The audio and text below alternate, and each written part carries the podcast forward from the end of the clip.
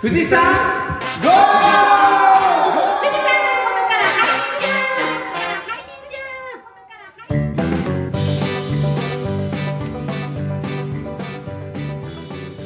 エブリデイリーもうもうこのコーナーは酪農家の日常と牛についてのトークや疑問質問についていっちゃんとみーちゃんの姉妹がメインで話していきますイエーイということで第2回目ですはーい、記念すべき2回目。記念すべきでもないか。 普通の2回目だわ。普通の2回目今日はね酪農家の一番の収入源である搾乳搾ーうんうんの仕事について話していきたいと思いますはい。うんはい牛乳を絞る作業のことを搾乳と言います。で、もに文字通り漢字は絞る乳で書きます。で、一般的なね酪農家は朝と夕方の1日2回、12時間ごとぐらいにだいたい搾乳をしてます。でもうちはえっ、と朝昼夜の1日3回の搾乳の作業を行ってます。うん多分前にも前にもちょろっと、うん話したと思うんだけど。他は2回なんだよね他は、うん、大2体回が多いですうね、んうんこの館内で47軒酪農家があって3回絞りしてるのは3軒だけ一応理由としては、まあ、単純に牛乳の量が増えるっていうこととあと牛と接する時間とかが増えるから3回絞りだとさ牛となんかちょっとうまく説明できない もう一回3回絞りだと,、えー、と体調不良とかの牛とかをあの早めに発見できたりとかもできるのと、あと発情って言ってあの全部全部の牛人工授精で赤ちゃんをお腹に宿してるんだけどその人工授精に適した時期っていうのを見つける回数が増やせます。はいということでじゃあその搾乳はどんなことをしているのかみーちゃんじゃあ説明をお願いします。はい。まず一番の基本、牛の乳首は4本あります。結構ね、あの教育ファームとかやってるんだけど、あの来た人は8本あ体る験とにか理想体験に来ね。た人はクイズ出すと、あ8の本とかねお乳6本とかね2本4本6本どれでしょうって聞くと、うんみんなで6本にね手を挙げ るあーなんか多いイメージ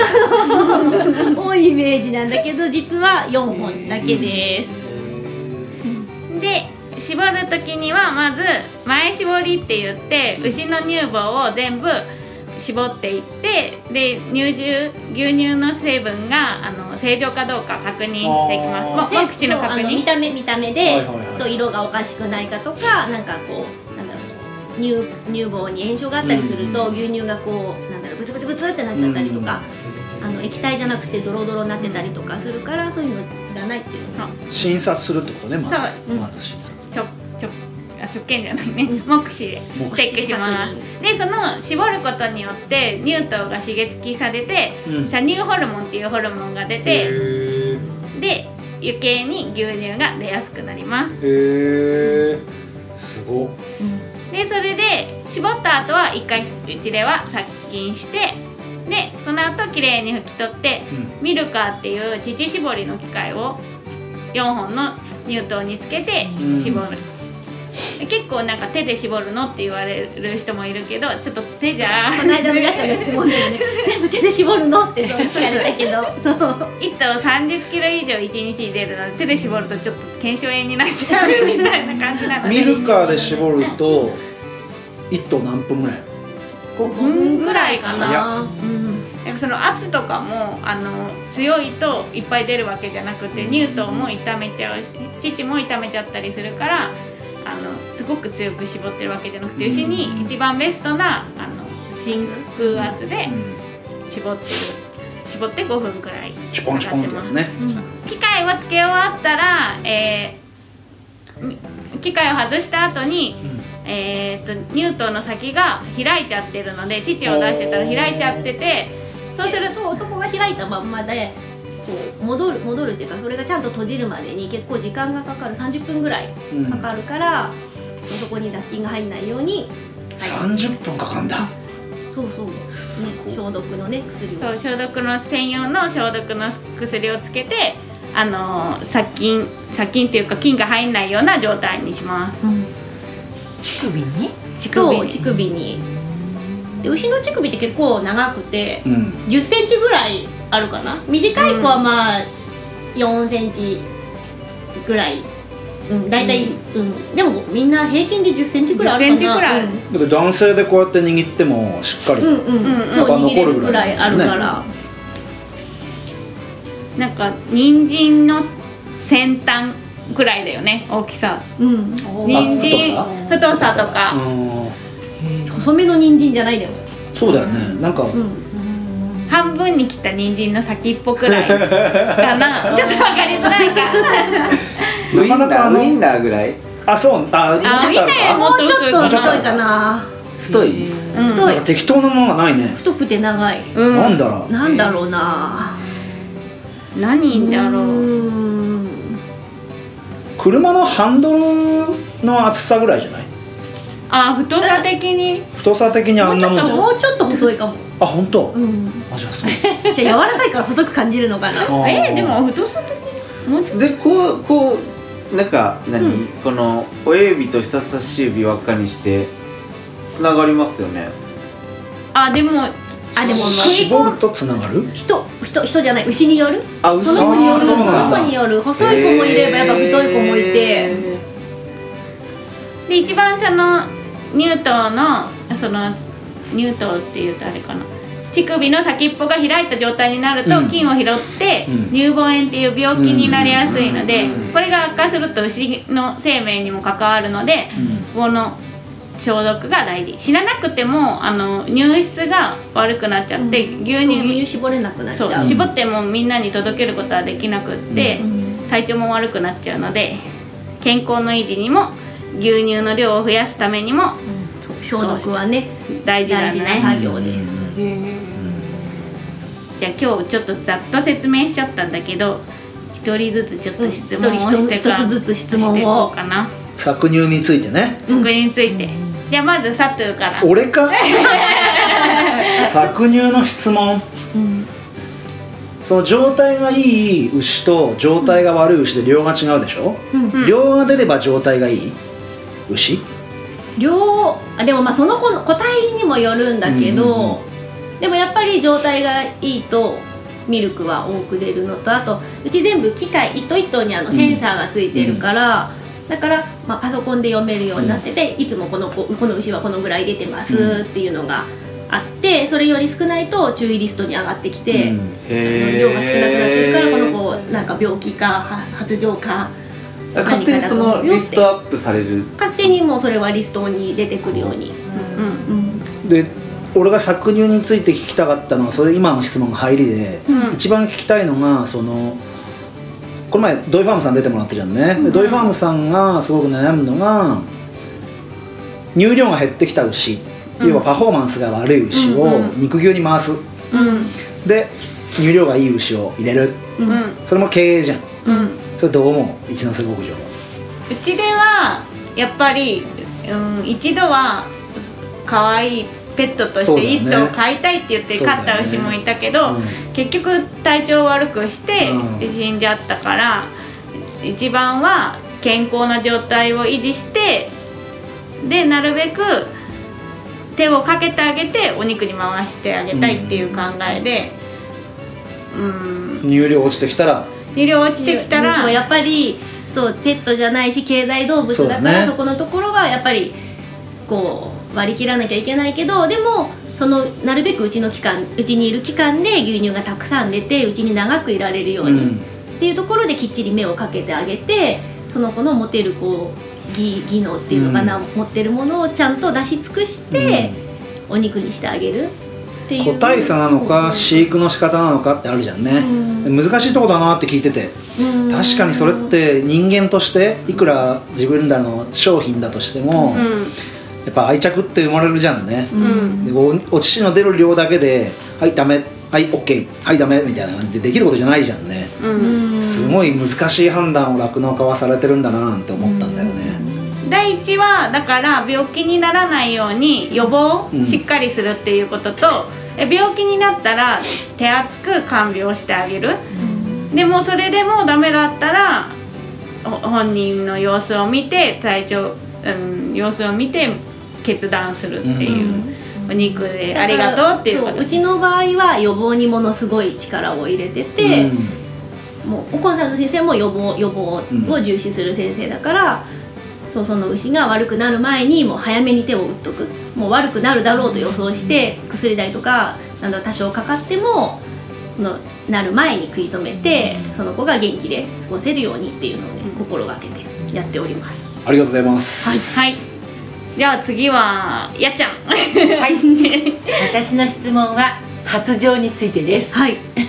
あのななんかかなかねうちのね、うん猫もね、うん今日ちょうど発情を始めたの、うんうんそれで牛のサインってどういうのなのかなと思っておそうーなんか猫の場合は、うんなんか泣く回数がすごく増えて、うんうんそれで2日ぐらい、うんこう妙に泣くなーって思い始めてそしてなんか始まるのね、うんうんなんかこうちょっと変な声で泣き始めて、ああーうんうんうんの分かるんだけどその兆しっていうのからなんか面に至るまでのちょっと聞きたいなと思って。うんうんうん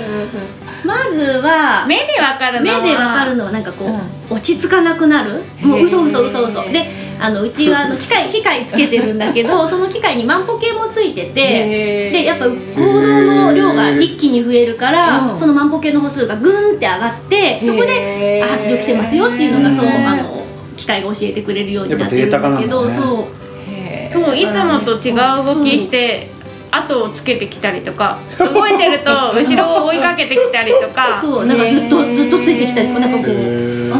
いつもはおとなしいのにとか挙動不審になるってそうこと挙動不挙審動不に審にななるる本当に落ち着かなくなって、うんうんうんであと他の牛にねこう乗っかったり乗っかるっていうか乗っかられてもこうおとなしくしてる、へそーの発情が来てる牛に別の牛がのな乗乗るる乗乗る上るに上に乗るうんでも女の子同士なんだけど、うんやっぱこうホルモンのなんかこう、うん匂いとかでそう乗っかれたくなるみたいで、へーそうで発情来てる牛は乗っかられたら黙っておとなしくしてる。へーなんか季節的なものとかあるでしょあったうかくなってーんとね牛はねあと発情、人人間と一緒でいつでも赤ちゃんができる、そうそう状態だから、えっと、21日周期で発情が回ってくる、本当に、そんなにしょっちゅう発情してるそうのだからだからね牛乳出すためのこの家畜になれた馬はね1年に1回しかないんだって発情がへ春だけだからへー馬だとさお乳をたくさん絞ることができないもうは春にしかー牛乳、ね、お乳が出ないから人間で28日周期ぐらいだねうへーそう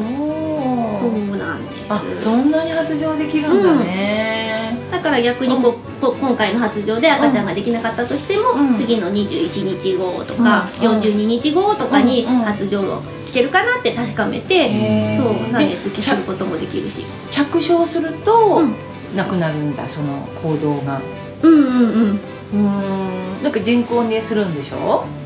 そうそう獣医さんが人工的人工的にに、うんつあのけてくれ受精してくれるでほぼほぼ受精するんでしょ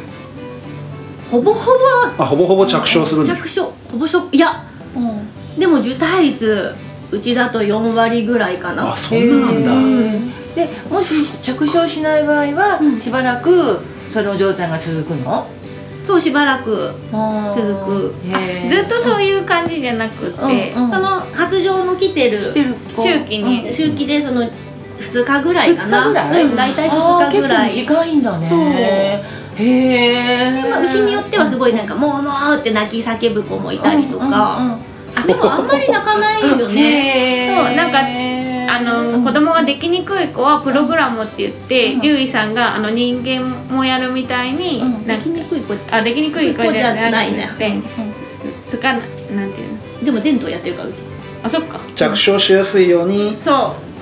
そう医療行為ができるってことそうあうんとねうちの場合はもう1回目の,、あの人工授精をもうこの日にしますっていうのを決めて、うんうん今は60日目に必ず初めてうん赤ちゃん生まれてから60日後に必ずうん第1回目の人工授精をするっていうことにしててそこに発情が来るようにプログラムを組んでるう、うん、あそういうお薬があるのホルモンそうホルのモ調ン整すでるそう調整してピルみたいなもんだうんピルうだんから来ないようにするやつじゃんねうんはスポーツ選手なんかそう子宮の中の上昇上昇を整えていきながら、うん発情が来るようにホルモンで整えていくみたいな。へー勉強になりました、はいありがとうございますそしたら難しすぎてちょっとついていけない全然難しすぎてレベル高いよつてねけないんですけどなんか一番気になったのはミルカうんうんあのなんかなんだろうこうお乳にポコンってつける、うんうんなんか4つのやつでポコンとつけうんうんるやつ、それは吸引吸うんじゃなくてあー確かねに真空圧でこうシュポンシュポンって動くようになっててうんうんうんでこう急まあ急うんちょっとは吸うんだけどこのうんこのシュ吸なんだろうな手絞りの機械バージョンなんていうんだろう赤子牛が吸うのを再現してるみたいなうへするけどーこうなんだろうこう握る力もあるっていうかなんていうかあたのだただ機械ギューって吸うんじゃなくってもわんもわんって動くってことそうなんかこギュッうってなって開いてキュッてなって開いてみたいなえー、あなるほうんうんどうんなるほど、あえそれでー、閉じて開いてそう閉そじうて閉じ開て開いいててみみたいたいななのをおそうであのゴムだからねこう柔らかくこう閉じて開いてでへー乳房出されっるて便があって一方通行なのかなだとすると心臓じゃないけどあーうんとねでもエアも入るよねなんて言うんだろうなんていうの手で押してピュッて一方通行には出るけど反対側にね戻って戻ってきちゃうっていうか、あうーん、だから真空であれかそう真空にしとかないとなんて言うんだろうこう真空で絞るときにこの真中が真空だからすごい勢いでこうミルクが跳ね返ってて、へでその跳ね返ったミルクがこうあのお乳の先の中に戻っちゃったりもするへーからだから絞る自体へーミルク自体が最初にあのお乳をきれいにしとかないと、その出てるミルクの中にばはいいはい菌がはい含はまいれてでばい菌入ったミルクがお乳の中にそのー戻っちゃったりするからだからもう絶対にきれいにしてからうおん乳を絞ってあげないといけない、うん殺菌もちゃんとしてそういうことね酪農は奥が深いですなんてそうが深いんですただ絞ればいいだけじゃなくて、うんあの牛がね赤ちゃんを産んでから牛乳出るピークの日数があるのでその日数そのピークの日数を過ぎてあんまり長いこといるとお乳も出なくなっちゃうから、うんなるべく早めに次の赤ちゃんを産ませて、うんうんこううん牛乳のロスを減らすみたいなのを繰り返していくっていうううん作業になります、そんな感じでお乳を絞っていますなんかこのコーナーに質問とかあったら皆さんぜひぜひぜひよろしくお願いします。うんはい。じゃあねあとは牛の豆知識と今日のねお気に入りのお話をするんですが、まずは豆知識について。今日の牛の豆知識は射乳ホルモンについて。うん射射乳ホルモン、うんうんあのさっき言ったお乳前絞りすると刺激が与えられて、うん射乳ホルモンが出てお乳が出ますよって出やすく。でそのホルモンはえっとオキシトシンっていうホルモン。おそーう人間でいうとね幸せホルモンっていうホルモンで牛もそのオキシトシンが出るのはリラックスしてる時じゃないと出なくって、幸せホルモンってセロトニンじゃないあ両方あるうん、愛情ホルモンとかって言ったりするよねあそう愛情ホルモンとも言うねそう母親そうそうそう人間も母親出るんだよね出る、だから母乳あげた後うん、旦那さんに対して厳しくなるん だよそうえそういうホルモン出し切っちゃうっていうことオキシトシンっていうホルモンはそ うで、ま、守んなきゃいけないじゃんうん子供をだもんで旦那さんに対して冷たくなったりするんだってへーそう NHK であやっるてた でこれを聞いたらね夫婦仲もね円満になるかもしれないですねそういう NHK スペシャルかなんかでやってたよねそうそうだから乳搾りの時は牛があのリラックスしてる状態でないとあの牛乳が出ないそうか出らしてもらえないお他乳をにあの環境も良くってリラックスした状態でそう絞ストれレスるがかない環境で絞ってあげられるかっていうのが大事へーなので逆にこう興奮するとうんアドレナリンが出ちゃって、うんアドレナリンはあのね、牛乳出さなくしちゃうのでオキシトシンと相対してて、なのでそう興奮させたりとか怖い思いさせたりとかストレス与えないようにっていうのがすごく ね大事になります。えで今日のお気に入りはモモハっていう牛の説明をしようと思ってるんですけどモモハは、えーうちで生まれたホルスタインの牛で子牛から育ててで今親牛になって牛乳を絞ってる牛です、もう赤ちゃん4回ぐらい産んでるようね、ん、4回くらい産んでる生まれた時に鼻がピンクだったから桃色の花 でえモモハってじゃあーかわいすいごい綺麗な桃色でへえでなんか赤ちゃんの時にちょっと病気とかして先生に手術とかしてもらってー死んじゃいそうな時もあったんだけどそこから回復して、なんか子牛の時に結構手塩にかけて大きくなったから可愛くっうてんもう配合飼料ってちょっと濃いめの餌をあげるといつもお腹が張っちゃってね、うん、ああそうなんだそうまたお腹が張っちゃってってなってそうの手が普段かかる子で普段ミルクい1回に3リットルとかあげるところをお腹の調子が良くないから1リットルを6回とか細かく分けてあげたりしてちょっと手がかかったんですけど今はねすごい元気でね。うん病気も全然しなくそうてね立派なお母さんになって赤ちゃんもたくさん産んで、確かになんか淘汰して悲しい場面もあるけどその淘汰したお母さんの子供がまた次の世代で頑張って、うんあの元気に父を出してくれてっていうのであのそういうところが酪農のやりがいかなっていうふうに感じてま感すじ。てますあでももはちゃんすごい桃色の綺麗な花をして生まれたんだけど今 なんかブツブツ今なねんだそうからあの違う大きく大きくしてにあ他の牧場にね何ヶ月か預けてたんだね1年ぐらいか預けあてーへて育ててもらう専門の牧場があるからそこに預けて。であー帰ってきたら花がブチブチの模様になって帰ってきへてーなんか多分ちっちゃい時はこううんあの詰まってるから見えなかったけど大きくなってその広がってきたらなんか細胞に潜ん でた多分そのね模様みたいのが出てきて今はねそう花はピンクじゃなかったブチけブチのど戻ってきた時私はすぐ絶対桃肌あれって言って分かったけどへえお姉ちゃん分かんなかったねおだって花ピンクじゃないよって言ってあれ多分桃だよこんなブチブチの花なんて言ってでも顔が桃派だから絶対そうだよってすごいねみーちゃん言ってそう顔そう顔とか性格も桃派だった、えまた次のお気に入りで可愛い牛を紹介していきたいと思います、はーいそんな感じで今日のエエブブリリデデイイリリーーははもうは終了です皆様ご意見ご感想ご質問お待ちしておりますありがとうございましたありがとうございましたもうもう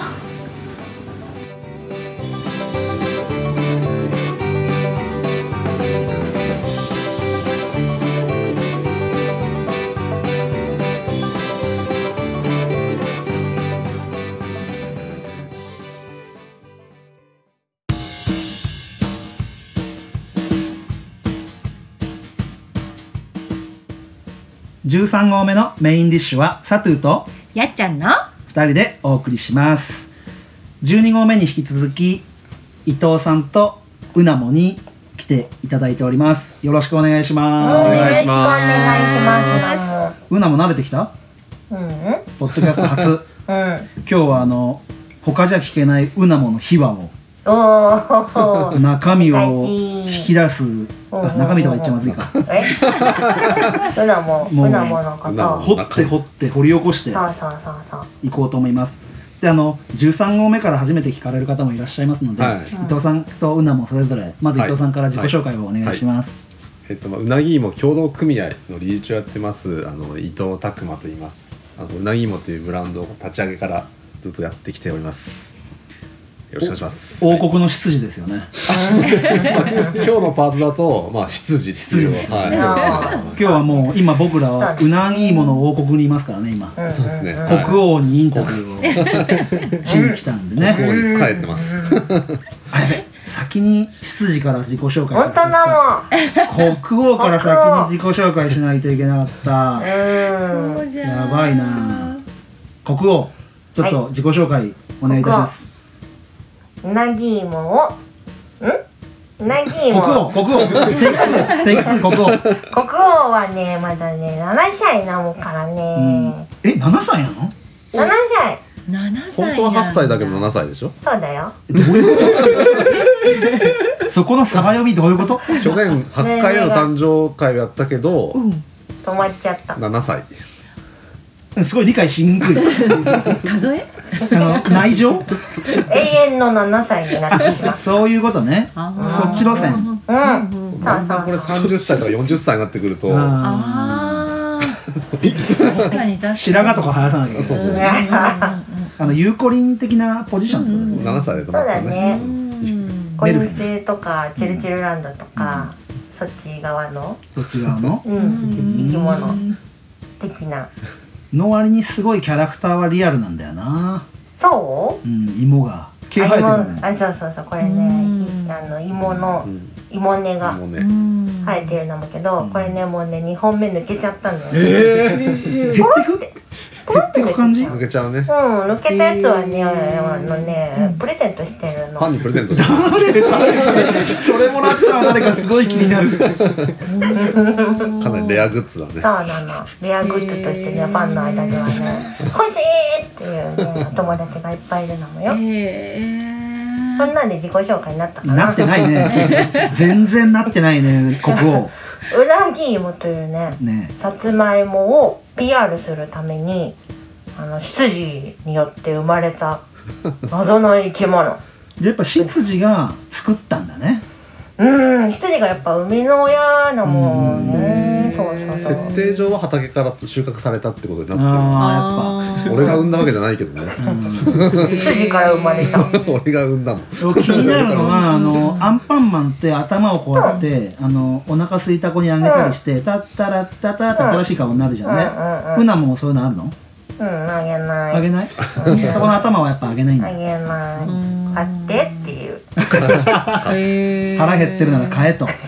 プリンを。さううんなぎも食べたら美味しいよってうんうんうんへいう、うんーじゃあ俺今、プリン食べちゃおう。おプリンうああ、うまいね。うまいねまいなやこれね本当うまい結構ねうんパッケージから見てうなぎ芋プリンって最初見た時う。うんんえ何みたいな、ううんんうなぎが入ってるのっていうね、うんやっぱりねなるねすごいね言われるんだけど、うんうんまあ、ちゃんと説明して、うんでちょっと買ってみようかしらみたいな感じでうん買ってもらうと結構リピーターがすごくって、うん1週間の催事とかでもね、うんもうリピーターさんがもう次々にプリンやってきてくれる、そうなのほそうなのうう美な味しいぎもんねうん最終日とかすごいねそう、もういなくなっちゃううのんってまた次いつ来るのっていう声とかがねやっぱ多い、へーやっぱうなもは商売っ気がすごいってことだね。そうなのかなちゃんと PR できてるといいなもんけどねやっぱりねうなぎ芋のね美味しさを知ってもらいたいうん知るためのきっかけにうなもはなれたらいいなって思いながらねうんちゃんと PR してるのもよいいなあこれでもね最初喋れなかったからねあ、出た。お来そうた。喋らないでさ何が起きたわけその喋れる。うーんアマゾンで買っあのととととと何何アマゾンで たうんアマゾンで買うと、うんうなもが喋るのそうそうそうそう三話サプライどういうことこれねなんでね、うんなんで急にそんなことしちゃったのっていうとね、うんいつも百貨店とうか、んこう催事で出て、うんあの立ってるだけなんだよねははっきり言って喋りたくなっちゃったってことだってさお客さんがさ目の前でさうん。買ってくれてさお辞儀ペコってしてペコペあコペコペコみたいな、ー。お礼が言いたくなっちゃったわけか。そういうことなんかいい話だな。うん、目の前にね買ってくれてる人がいたり、うんそれこそリピーターの人がまた来てくれたりとかう言した時に何も言えない自分のこの無力さんうんすごいねあのね虚しくって。ここの「ありがとう」っていう気持ちをあの伝えられないっうん。ていううんのがもう耐えられなくなってしまって。うなも いいやつじゃんないややっぱりねこういうのはね嬉しい気持ちをやっぱり伝えたいなもからね僕はでも反対だったんですよ。あこれあの執事の命令じゃなそれじくゃなくあの国もう王が勝手にやっ自たわ然けねに出ちゃった感じ買ってきちゃったののか本当買ってきちゃっあ買ってきちゃってて急にもう勝手に喋り出しちゃっても勝手にう喋っちゃったよ。ええ結構ねあのね、うんうんあのカフェにいる王国民って呼んでるんだけど、うん結構ねやっぱね王国民からね「ええみたいなあー急に喋り出したぞみたいなで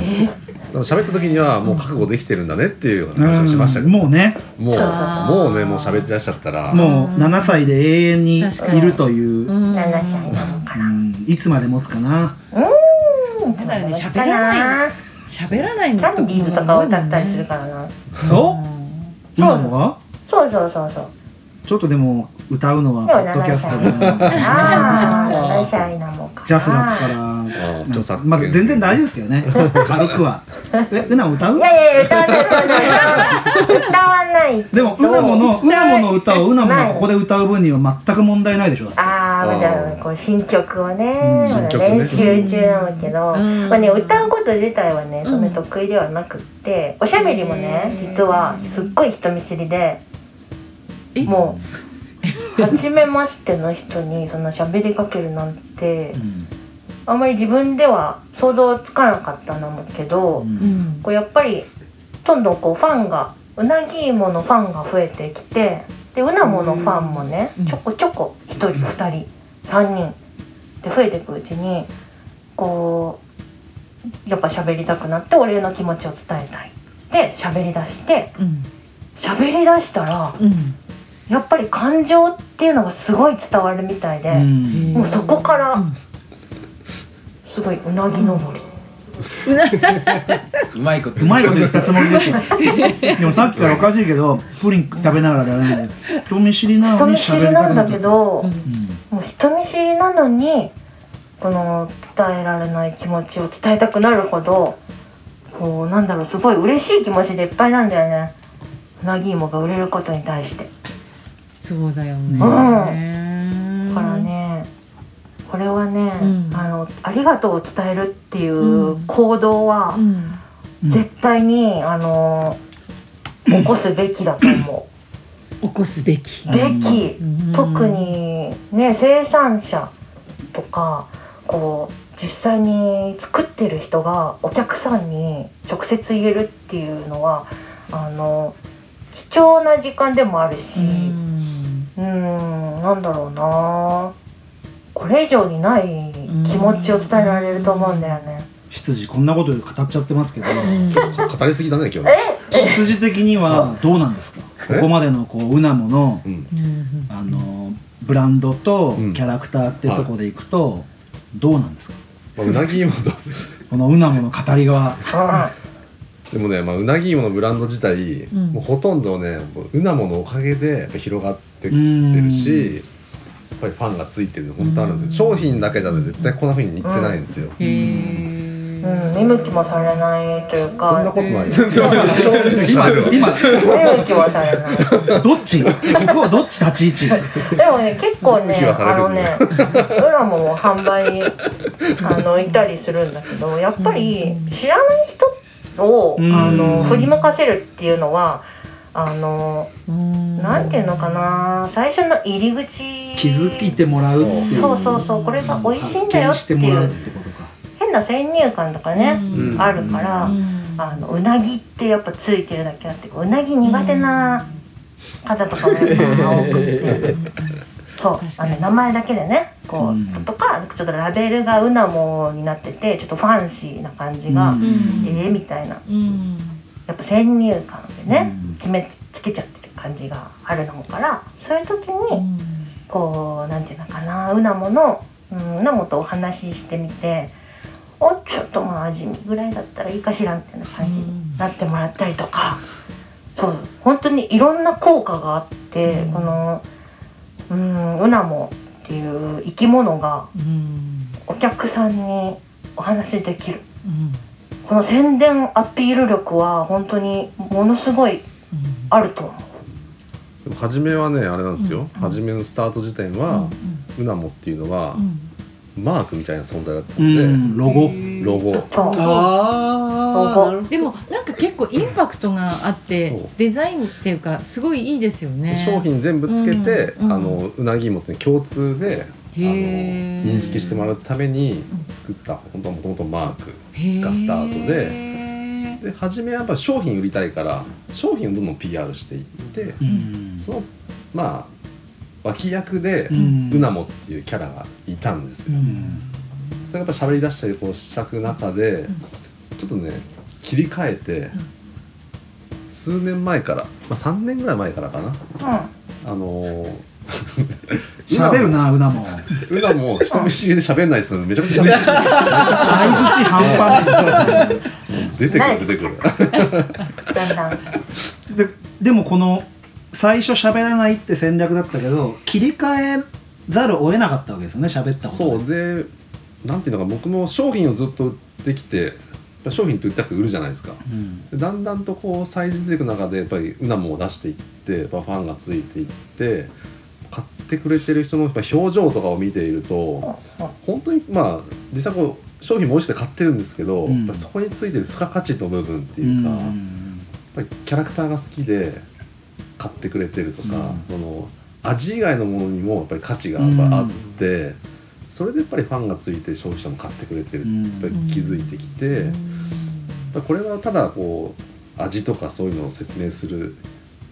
ていうよりは、キャラクターを前面に出していって、うん結果的に商品を買ってもらうっていう流れの方が、まあいいかなって言って今そういう感じで進めてるんですよね。まあそれは結構今いい感じにこう回ってきて、うんだってゆるキャラグランプリ何位でしたっけ去年20位すごい。でも最初うはん全然低かっ700位たうなもだから頑張ってる700位でそこからもう喋り出して、うんうんキャラ押し出したらうんうん100位になって。すごいで40位になってん20位、うなも頑張ってるなもじゃあん頑張ってるなもよ本当に今年がもう最後のそう今ゆ年るキャラがグラねンプリ、岩手でへねー開かれるんだけどあの最後のゆるキャラグランプリえ最後っていうのはあのもうねこれで終わりなの年齢的にはないあじじゃなくてゆるキャラグランプリ時代が終わりなん時代でが終わりすそう終わりなのへだーからそこでなんとかグランプリを取れるように、さらにねやだ応援しますだって静岡で出てるの家康くんといやすくんは一位ねだあったそもうんそねうそう、うんねレジェンドになってるで静ナビはそう企業部門で企業で一1位位なのになってるすごいもう次はもう行くしかいやないもう行くしかないラスト海外票もありなんですか海外はネットだから行けますいけますそうよねそううんで今台湾進出してるじゃないですかうんそう4年前から台湾進出して台湾にこの子と一緒に行くのも行くの行もってるんですでこかの秘話がまた伊藤さんから聞きたいんですよ、えー聞きたいなんで海外戦略なんですか、海外戦略はね元々戦略があったわけじゃなかったの実はあのーまあ、まあ行政なんかは今結構六次産業で、はいその次は輸出っていう農産物の輸出って力入れてますけど、うんやっぱそういった感じでやっぱ県の担当の方からやっぱり今今度海外バイヤー来るから出てほしいって言われて、もうなんか海外に売るのは全然考えてなくてむしろこうさつまいもをねアジアに持って行ってねうん、やっぱ高くなるじゃないですか絶対、はい買うわけないと思って、うんうんまあでも県の担当から言われてるから、うんまあ付き合いでねうんまあ、ちょっと一回出てみようかなと思って出てみて台湾のバイヤーさんがめちゃくちゃ気に入ってくれたんですよ美味しいあまあ味も美味しいし、うんあとやっぱりねキャラクターの存在とかストーリーとかはあ他の日本中にあるのさつまいもと比べてうもんやっぱり差別化できてるっていうので、すごい興味持ってくれてまあでもそういうね展示会とかばあの商談会とか興味持つじゃないですか一応ねうんうんまあ、見積もりとか出していったら高いとか言われて、うんまあ、無理だろうなと思ったらもう終わったらすぐにいついつに何トンみたいな話が来てへえ見積もりも出してないんですよへえすごいすごい早かった、うんでもう準備で見積もり後からちょっと出したらう、ん高いは安いもの言われずうにん輸出が始まってしまってへえ本当ねだからびっくりですよ本当に30分の商談の中で、風の噂では、は出自いははい海外戦略をやりたくなかったとそうそうそ うっていう噂を聞いたんですそようやるやるつもりなくて、うんうん、なんか興味はあるけど、うんもう明らかに絶対無理だっていう思っていて、そうしたらね、ん普通に別に安売りもしてなくて、うんいいねでそういいねで買ってくれてじゃあそれが拡日大本してで買うよりも倍とかの値段台湾だともう2倍、3倍ですよそうね。でやっぱりこううなもとそうセットでセットっていうかこうキャラクターをつけだてから今4年目ですけど初めの始まって3年間うはんやっぱり毎年台湾に行って、うん毎年どころかもう毎月行ってたよそうそうおでープロモーションもガンガンやってへえでね今年は今期はもう1回やったぐらいなんですけど、もうそれもう流れちゃってお客さんついたんですよね、うんお客さんついたのもやっぱりねこのキャラクターですうんうん日本語がわからない人んたちでも、そうこのキャラクターは覚えてくれるんですよね、へーそうそうそうそうえうなもはさ台湾でさ日本語で喋ってるのほぼほぼ日本語だったけど、ちょっとずつ喋れあるのよ喋れねるようになって喋ってみてすごい挨拶ぐらいはねあと日本語と中国語のごちゃ混ぜとかね喋喋ってよ、 「大家好我是大某普通に喋れるじゃんマユティクワ宝宝甜品で好吃のティクワをマユティクワなんからツツカカオとかってちょいちょい日本語入ってるけどね えー、全然わかんないえ これ執事は訳せるんですかえ今何言ったかわかるんですかうなぎも美味しいよって言ってる尺が合わないこれすごいね今のこれねあの春節とか行くとね「あのね新年こえら」ってまず言うでしょ挨拶して、これね「本パおならい」とかって言ってね「お年玉ちょうだい」って現地の人すごい笑ってくれるの持ってんだその引き出しをうなもんそれをフラッシーが教えたんフだラっッシーにね教えてもらったんで の友達なフラッシーとお話ししてねいいあのね、素晴らしい中国語を教えてあげるなしーって言われて「そうもう財源!」って教えてもらって「お金ください」って教えてもらってびっくりしたねけストレートすごいなでも結局あの日本だって、うんなんとか金時何娘とかあるじゃないですか、ああいうのってマスコットいないじゃないですいかないですねで台湾にもうん芋たくさんあるでしょ、たくさんありますよね、うん日本の芋だって、うん日本のもあるし現地にもたくさんあって、うんでそこでやっぱまず一歩踏み出してもらうには、うんうなものしゃべりなんですねそう喋りがあってやっぱり他の芋はそんなのないじゃないですかうんでやっぱキャラクターがあってで、うん海外出てしまうと、まあ、うなぎ芋なんてまあ始まったばっかりの日本じゃもうね全然知られてないブランドでも、はいうん海外行ってしまえば、うん今度逆に昔からあるナルト金時とうなぎ芋でも同等に見てくれるんですよね。うんうーんそうですでね単純にどっちがいいかってキャラがあるし、うんあの確かにうんなんかうなぎのストーリーもそあうるしそうそうで選んでもらってへえでその噂が台湾でこう売れてるっていうのが、うん今度香港シンガポうーんルタイマレーシアカナダと広がっていって輸出が今広がってるんですよねカナダでもカナダでも各国カナダでもなんか今ここで一緒に喋ってていいのかなって恐縮しちゃうよ ねもうなんかグローバルだねグログローバルでやっちゃんの YouTube うんうなもがリツイートしたら、カナダで流れちゃうからねカカナダとかね流れちゃう流れちゃうかでもも台湾とか香港のファン結構いるから多いのそうなのへえそうなんだよねだってくまモンもうんね、あのー名前うん変えてうん直しそうてそうねそうそう商標のやつ取ってくまモンはやっぱりどこの国に行ってもいます、うん、大人気だよね。やっぱねあ、そうなんかもうそうなりたいなもんね。 台湾ですけど今のくまモンって言ってるよね自分であそうそうそうそ れ卑怯じゃんそう。くまモン、くまモンですくまモン、くまモン、うなもん。いやうなもんじゃないくまモンじゃ ない音が音の響きの寄せ方が半端ないじゃんいい感じ。は言わないけど、言わないけど、でもなんかね、くまモンとなんか色合いが似てるからかね、すごいね似てる似て、るあのね、うん結構なんだろう、好きになってくれる人が多うい。んうん確かに曲も出してるとこもかぶってんなえ熊もく私もまモン伝わらの曲ない出してるからなそう偶然だね偶然偶然だよね寄せてってないよ痩せてうなもんるわけじゃないですねでもたまにうなもんって言ってるんでしょそううなもんくまもんくああまもんの誕生祭とかね結構もう、えー、と2年連続行ってるかな、うんうんやってますよそねうそうえそううなもんはさ、うん唯一無二ってことそしたらうんそうそういうことだよねそういうことすごっ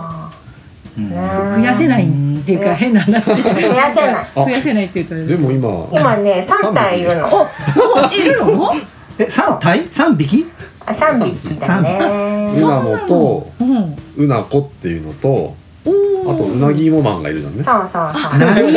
ギーモじゃなくうてなぎもまん家族うんそんな感じかなでもうなぎいもマンはもう香港だけにいるんですよ 幼虫してるのうんじゃあ今大変ですね香上港級今大変ですもんうんえー台湾もちょっと波が来るみたいな動きあるじゃないですか全然そんなのあ危ないですよまあでもまあえーまあ輸出そういうの怖いですけどねうんうん沖縄経由ですか台湾ってあもうね清水港から直接ああすごいあー立地を生かしてますねう清水港か清ら水港から行ってますえー強いなそうそうそういるうねなほーうなもうなもうなもあうな結局喋ったことがんうん全てだったってことじゃんうなもうん、今となっては本当にうんここまで発展できたのって喋ったからじゃないかなって思うのねそうでなかったらただのおまけのぴょこぴょこしてるだけの、うん、キャラクターだったのもからこのね執事とかもね王国民とかもね、うん勝手に喋り出したうなものことを、うんまあ、あの静かに生温かい目で見生守って、温かい目でだ温かい目で見てるよそううん嬉しい名前よねから名刺にうなものマネージャーって入ってるねどういう ことこ れはマネージャーなのあマネージャーそがれねはそう。それ今森はが今マネージャーがいるマネージャーだからねいやもう正直マネージャーマーケティングやってるですよねだからもうマネージャーはやっぱうなものこういろいろねうんサポートしてサくポれーて。トそう段取りをしてるんなの。そう。でマネージャー。ーとうなもが同時に出ないっていう不思議があるんですあよあ羊と羊とうなもはいるけどあの不思議だよね。本当ね。いなくなっちゃうんだよね。マネージャーがいなくなるあの不思議多分ね物あの物陰からね見てくれてるの。アン パンマンでいうと長ネギマンだよねネギおじさんがいなくなると長ネギマパンマン佐詳し藤詳しいいな。ンであの長ネギマンが「さらばだ!」って言うとネギおじさん出てくるんだよそうなの？そうねそんなそう感いうじだ感じだね。ね納面得。白いなどこが人見知りなんだっていうね 恥ずかしがり屋さんだしね。お年玉よこせなんて人見知りが言わないでしょうん。そうだねそういえばそうだね。でも絶対今日あのうなものファンの人たち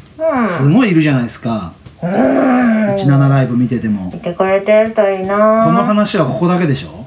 もちろんここだけの話結構もあちったろでしんょだよすごいなこんな赤裸々に話しちゃってええねこんなに語ってね知りたくなかったっていうお友達がいたらどうしよ あの止めればいいうなるほどね止めればいストップすればいいねそうそうそう確かに確かいに選ぶことはできるあそうだそうだそうだ大丈夫大丈夫うんうんうん例えばこれ例えば僕らがイベントやるって言った時に、はい国王を呼ぶって言ったおら呼べるですかまあちょっとこれがああ丸が人差し指と親指で丸を作っております背筋があららららららららそうだね今日だってこのポッドキャストでだって普通、うんねえ本当はあの丸をお渡さない丸どころじゃなくて紙を日本銀行の紙をお渡ししないといけないレベルだと思うんですけど本当にありがたい限りで呼びいただいてまあでもうなぎも PR できればねそうだね、うんあとはねやっぱり農業が元気になってほしい、うんそこが原点だねさすが国王うんちゃ丸んがとつく時はあうんのう妹は違う関係ないイベントに呼ばれる時そうではすねそうそうそうそうそう、えうんうーまあちょっとそうだねねまあ出演料いただかないとっていうのはあるんですけどん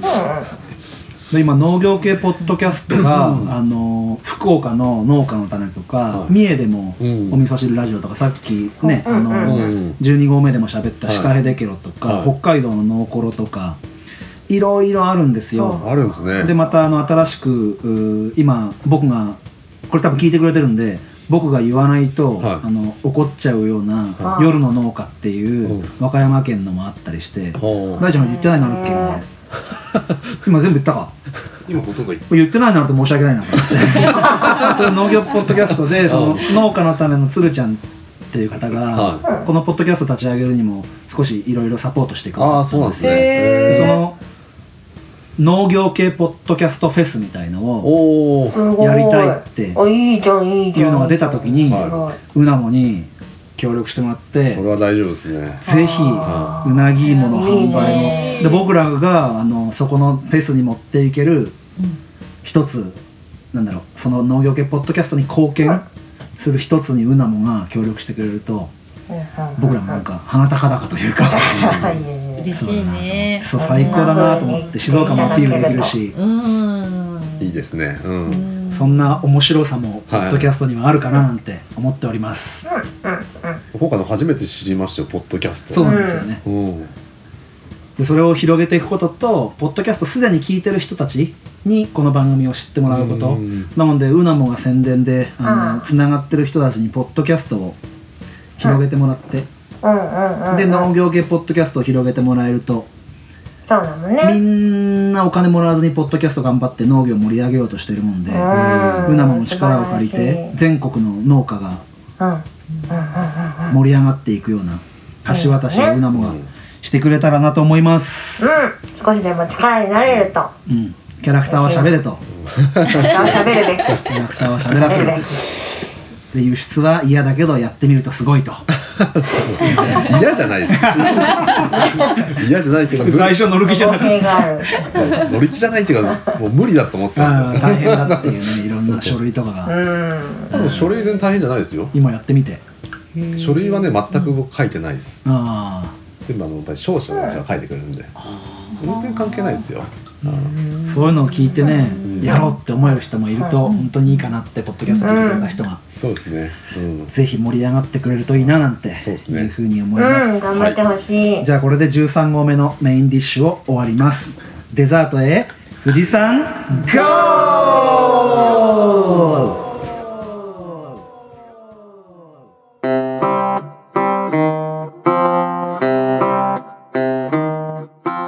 デザートのコーナーになりましたデザートは麦ちゃんと大ちゃんとうーなも。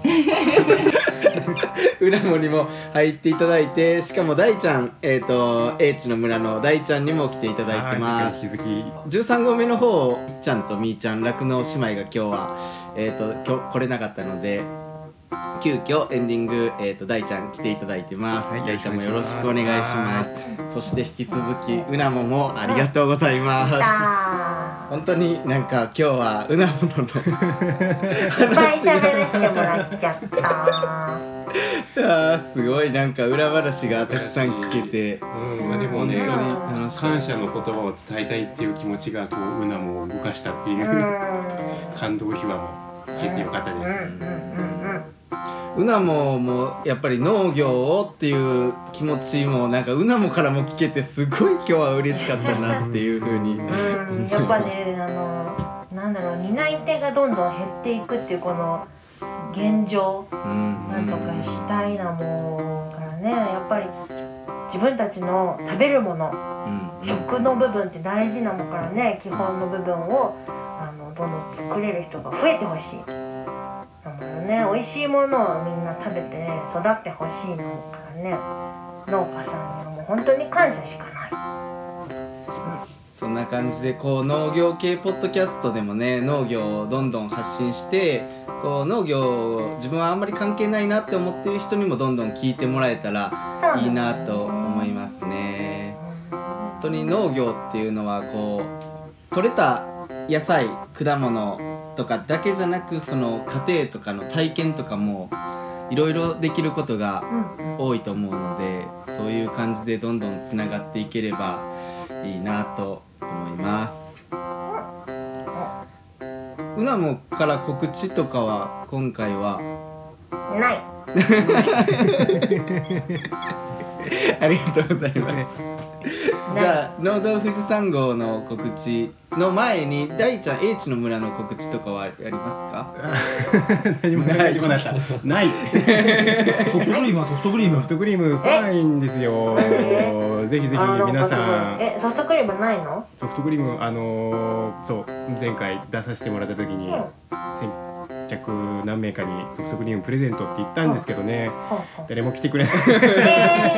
でうなもんが行けばいいのやったーうなもんが行ってソフトクリームあのなんか食べて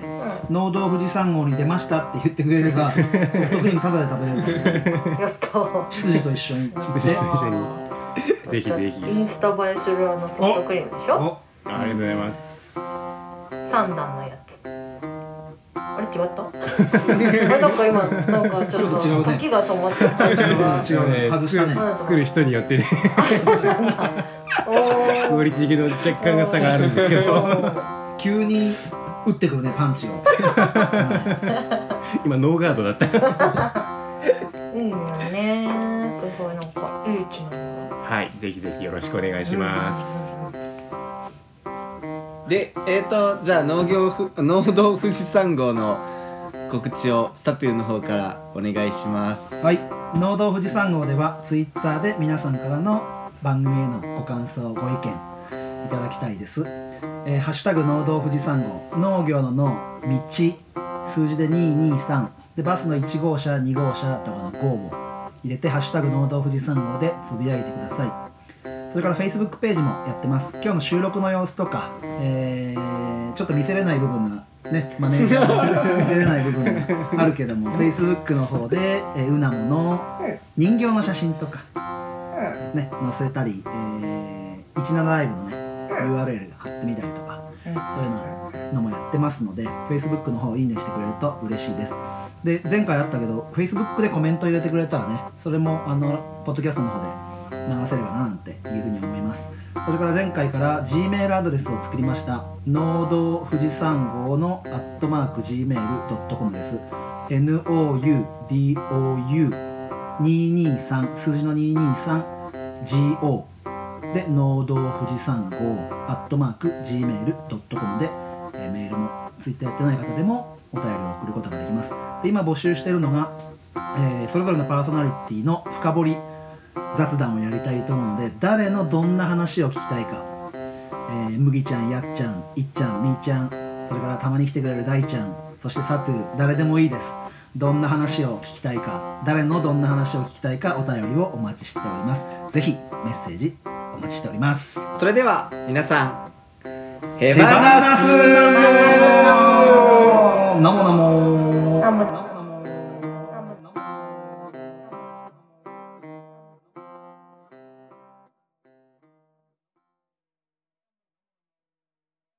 うなもがバイバイっていつもなんて言うのえー、バイ バイバイバイバイバイバイバイバイバイ